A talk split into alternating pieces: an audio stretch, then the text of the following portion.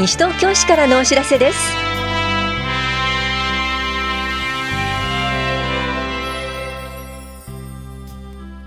今日は高齢者肺炎球菌予防接種の実施。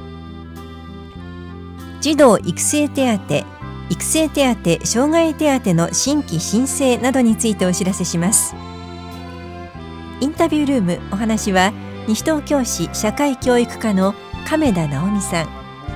テーマは新緑美しい下法屋の民家社寺屋敷林をめぐる文化財散策です。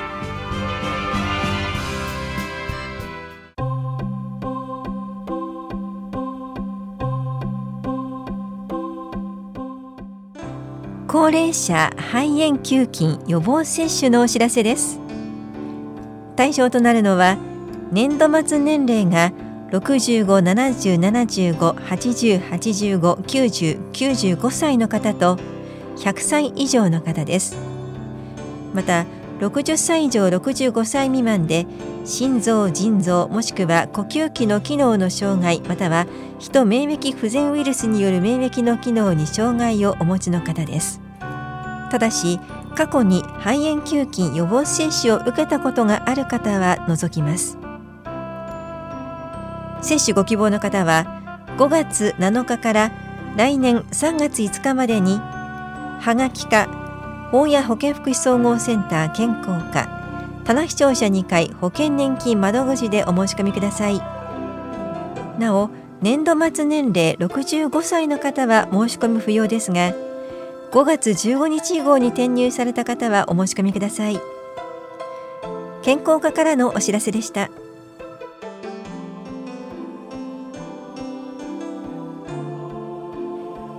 童育成手当児童育成手当障害の新規申請についてお知らせします。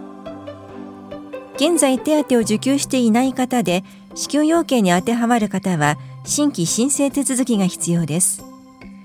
所得扶養人数などの関係で新年度から該当する方は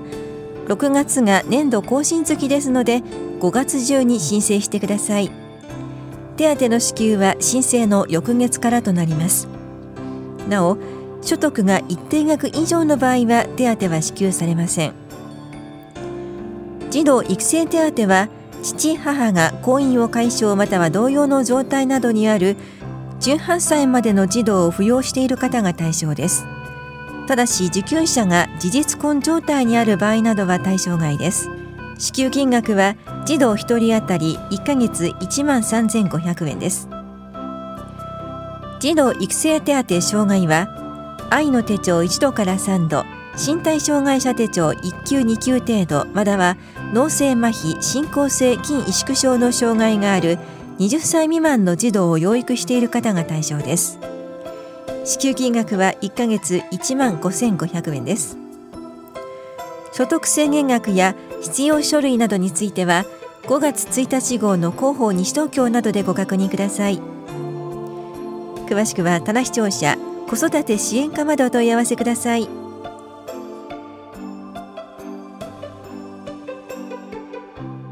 男女平等推進センター企画運営委員会委員追加募集のお知らせです。この委員会は男女平等推進センターの年間事業を企画運営するもので募集するのは西東京市在住在勤在学で18歳以上の方1人です。任期は来年6月6日までです。謝礼は1日2000円です。応募の方は男女平等推進センター企画運営委員として企画したいことをテーマとした作文を800字から1000字程度にまとめ5月8日までに郵送、ファックス、メールまたは持参してください。応募とお問い合わせは男女平等推進センターまでです。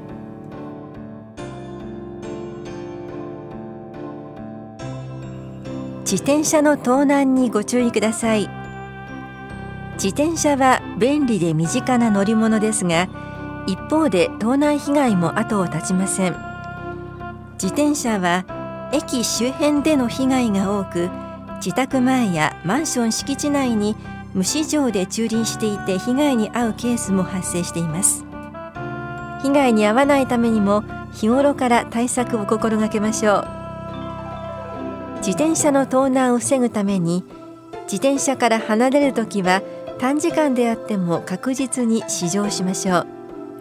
自宅の前であっても路上に放置せず必ず自宅敷地内や駐輪場に停めましょう。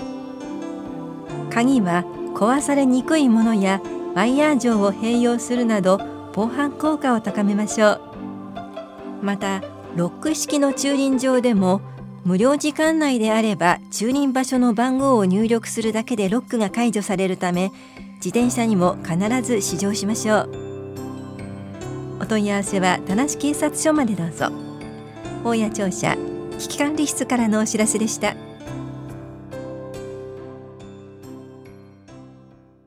インタビュールーム。お話は西東京市社会教育課亀田直美さん。テーマは新緑美しい下法屋の民家社寺屋敷林をめぐる文化財散策。担当は近藤直子です。さて亀田さん今回のイベントどんなイベントでしょうか？はい。えっ、ー、と、今回は、下法屋地域を中心にするんですけれども、えー、皆さんに歩いて、徒歩で、えー、文化財を見ていただきたいなと思ってまして、はい、特に今回は建物、民家でしたり、お寺さんとか、はい、そういった建物を中心に見ていただきたいなと思ってるんですね。はい。で、それ以外にもちょうど季節が、新緑が美しい時期ですから、それを楽しみながらちょっと歩いていただけるような文化財巡りっていうのをしたいなと思ってます。はい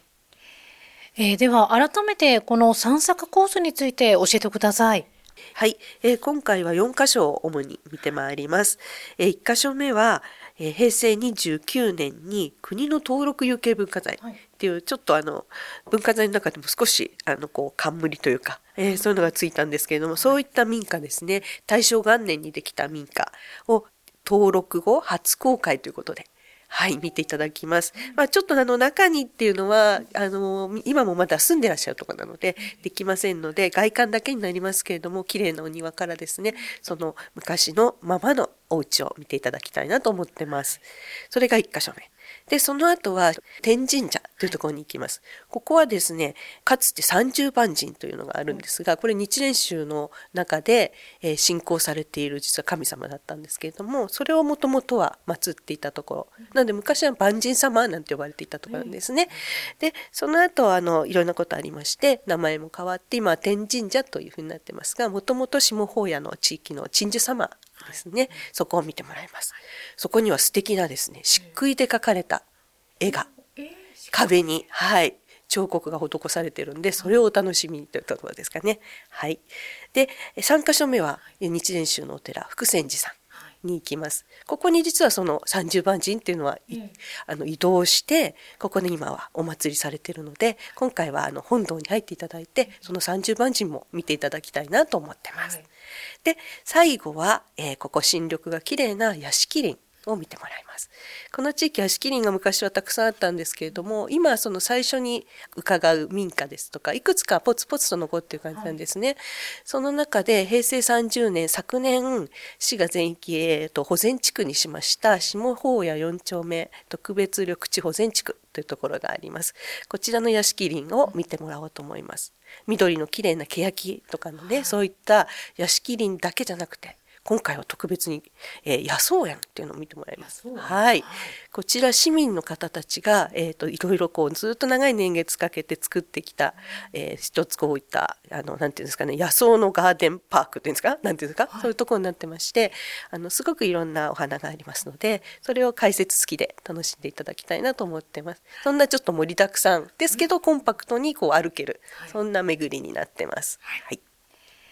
この散策を通して参加された方にはどんなことを伝えていきたい思っていますか？はい。えっ、ー、と、やはりどんどん開発が進んできてますよね。あの、大きな道も通って便利になったんですけれども、景観がかなり変わってきています、地域は。なので、まあ、そんな中でも、あの、ずっと守られてきた自然ですとか、それからそういった民家、文化財っていうものがまだまだあります。そういったのを見ていただいて、まあ、これを未来につなげていこうっていうようなことをちょっと思っていただけたら嬉しいかなというふうに思います。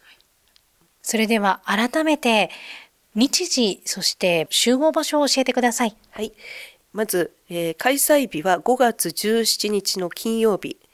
になります。集合場所が宝谷駅の北口に午前10時です。だいたい2時間ぐらいかけてお昼ぐらい、正午ぐらいまで歩きたいと思っています。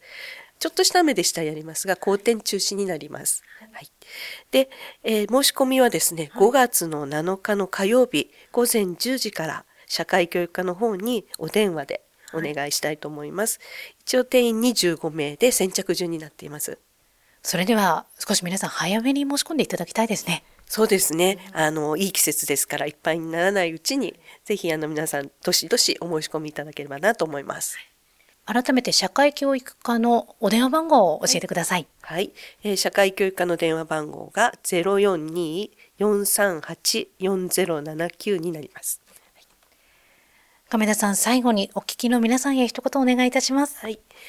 ここ下法屋だけでなくて、西東京市内にはすごくたくさんのそういった美しい景色ですとか、それから古い、例えばお地蔵さんですとか、そういったものが歩きながらでも見れる場所にまだまだあります。ぜひですね、あの、情報公開コーナーというところですとか、郷土資料室、それから図書館などに文化財マップというのを置いてありますので、そんなものあの無料で配布してますので、そういったものを手に取っていただいて、このいい季節ですね、市内の文化財を見ていただけたらいいなと思います。インタビュールーム。テーマは、新緑美しい下法屋の民家、社寺、屋敷林をめぐる文化財散策。お話は、西東京市社会教育課、亀田直美さんでした。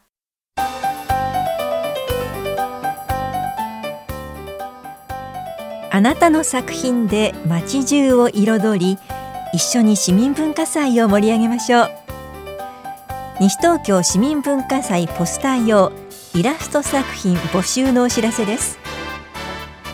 市民文化祭のポスターや総合プログラム表紙に掲載するイラスト作品を募集します。市民文化祭のテーマ出会い触れ合い文化の輪にちなみ市民と市民文化祭に関わり市民文化祭の様子や魅力などが感じられる素敵な作品をお待ちしております。応募できるのは西東京市在住在勤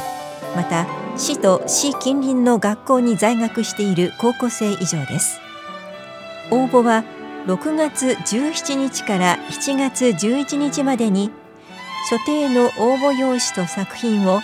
大谷庁舎3階文化振興課へ持参してください。表彰は最優秀賞1作品と優秀賞2作品です。詳しくは文化振興課で配っている募集要項または市のホームページをご覧ください。文化振興課からのお知らせでした。